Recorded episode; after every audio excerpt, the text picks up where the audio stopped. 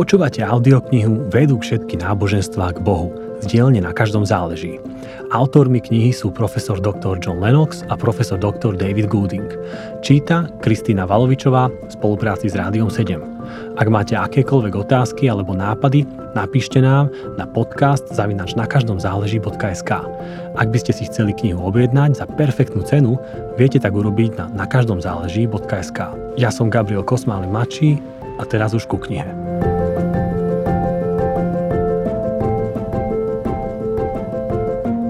Svet ako zámer. Intelektuálna samovražda?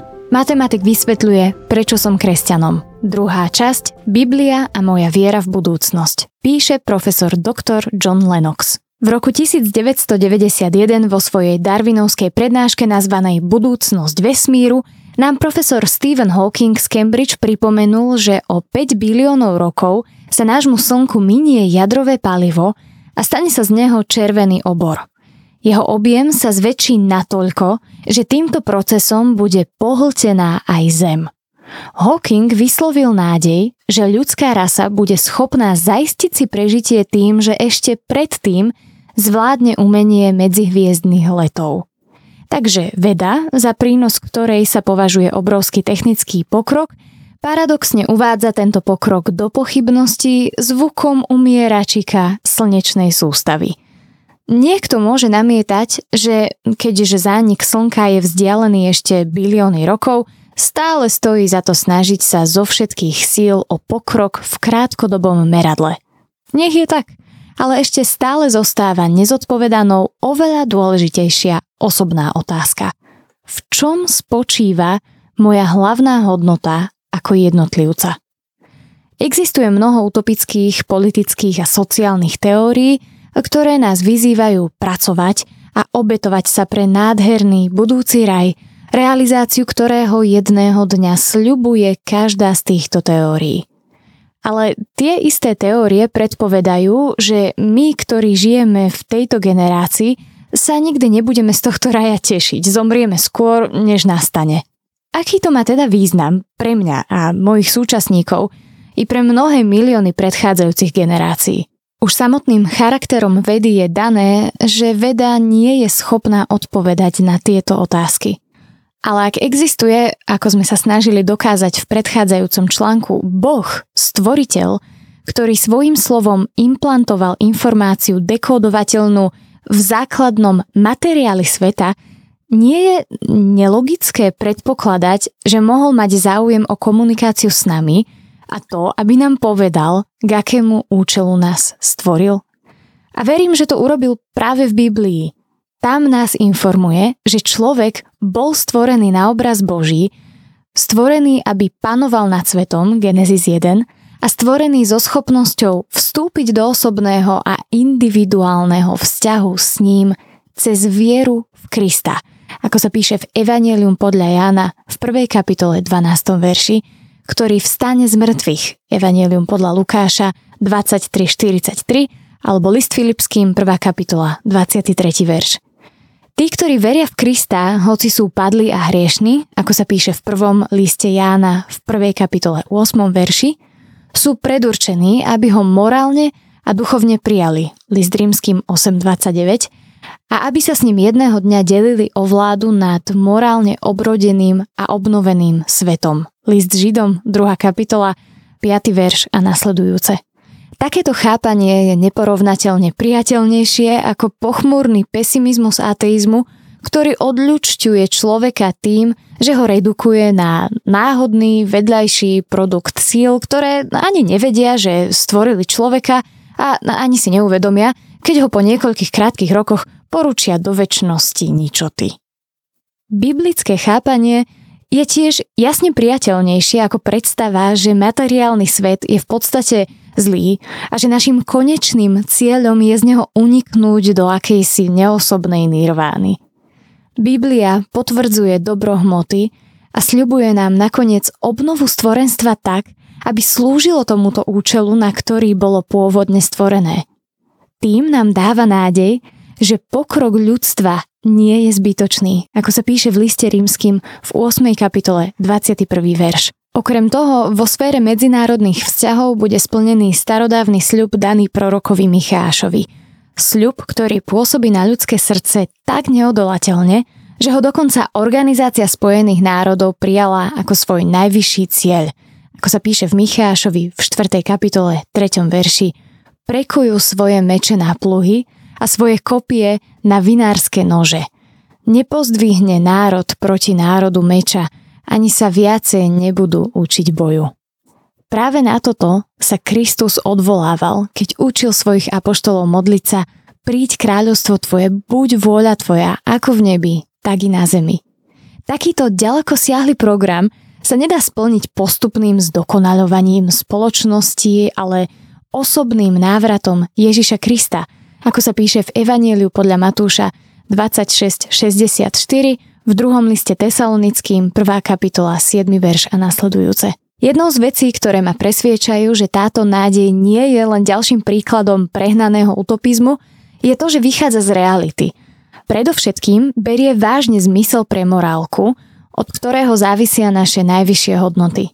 Biblia učí, že tento zmysel pochádza v konečnom dôsledku od Boha nášho stvoriteľa a preto sa teší z tej skutočnosti, že nastane posledný súd, v ktorom budú pozemské neprávosti napravené.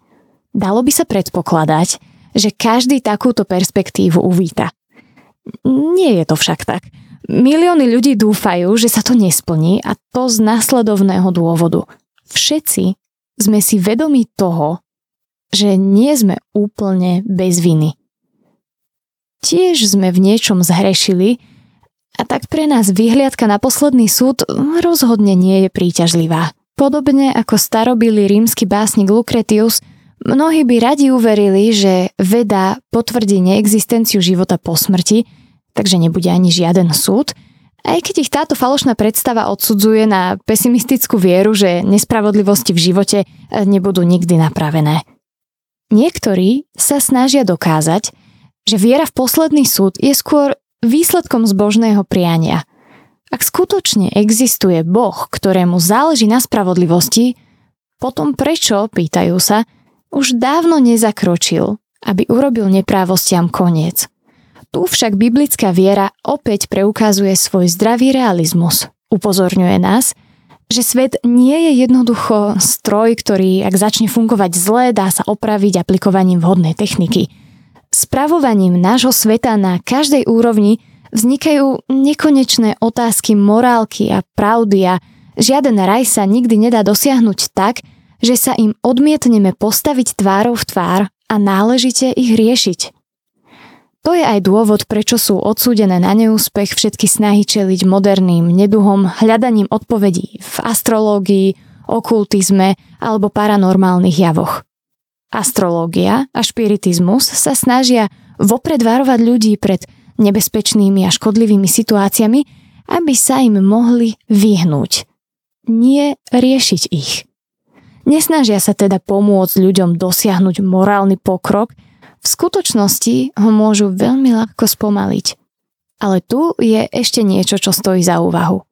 Najvyššou autoritou za morálkou je ten istý zosobnený stvoriteľ, ktorý stojí aj za hmotným svetom a neexistuje žiadna nádej, či už na konečnú spravodlivosť, mier alebo šťastie, kým sa s ním náš svet nezmieri. Základným problémom je, že slobodnú vôľu, ktorú nám Boh dal, sme použili na vzboru proti nemu. Na jeho popretie a odmietnutie. Všetci sme sa obrátili na svoju vlastnú cestu, ako hovorí Biblia, v Izaiášovi 53. kapitole 6. verši. Skrátka, sme hriešnici. Môžeme teda byť Bohu vďační, že ešte nezasiahol, aby urobil prietrž zlu, ale poskytol nám čas na ľútosť, na hľadanie a usilovanie o jeho odpustenie a zmierenie, ako sa píše v druhom liste Petra 3.9.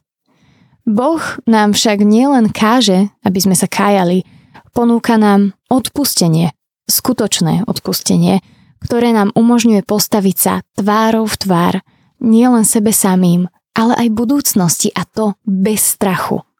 Božie odpustenie totiž nie je len povrchným predstieraním, že na našich hriechoch nezáleží a teda ich môžeme jednoducho zabudnúť. To by bolo absurdné. Ak na hriechu nezáleží teraz, nebude na ňom záležať ani v budúcnosti. Ak hriech, ktorý je dôsledkom mojej osobnej voľby, nemá význam, potom to isté platí pre každú moju voľbu, takže v konečnom dôsledku som redukovaný na objekt bez hodnoty.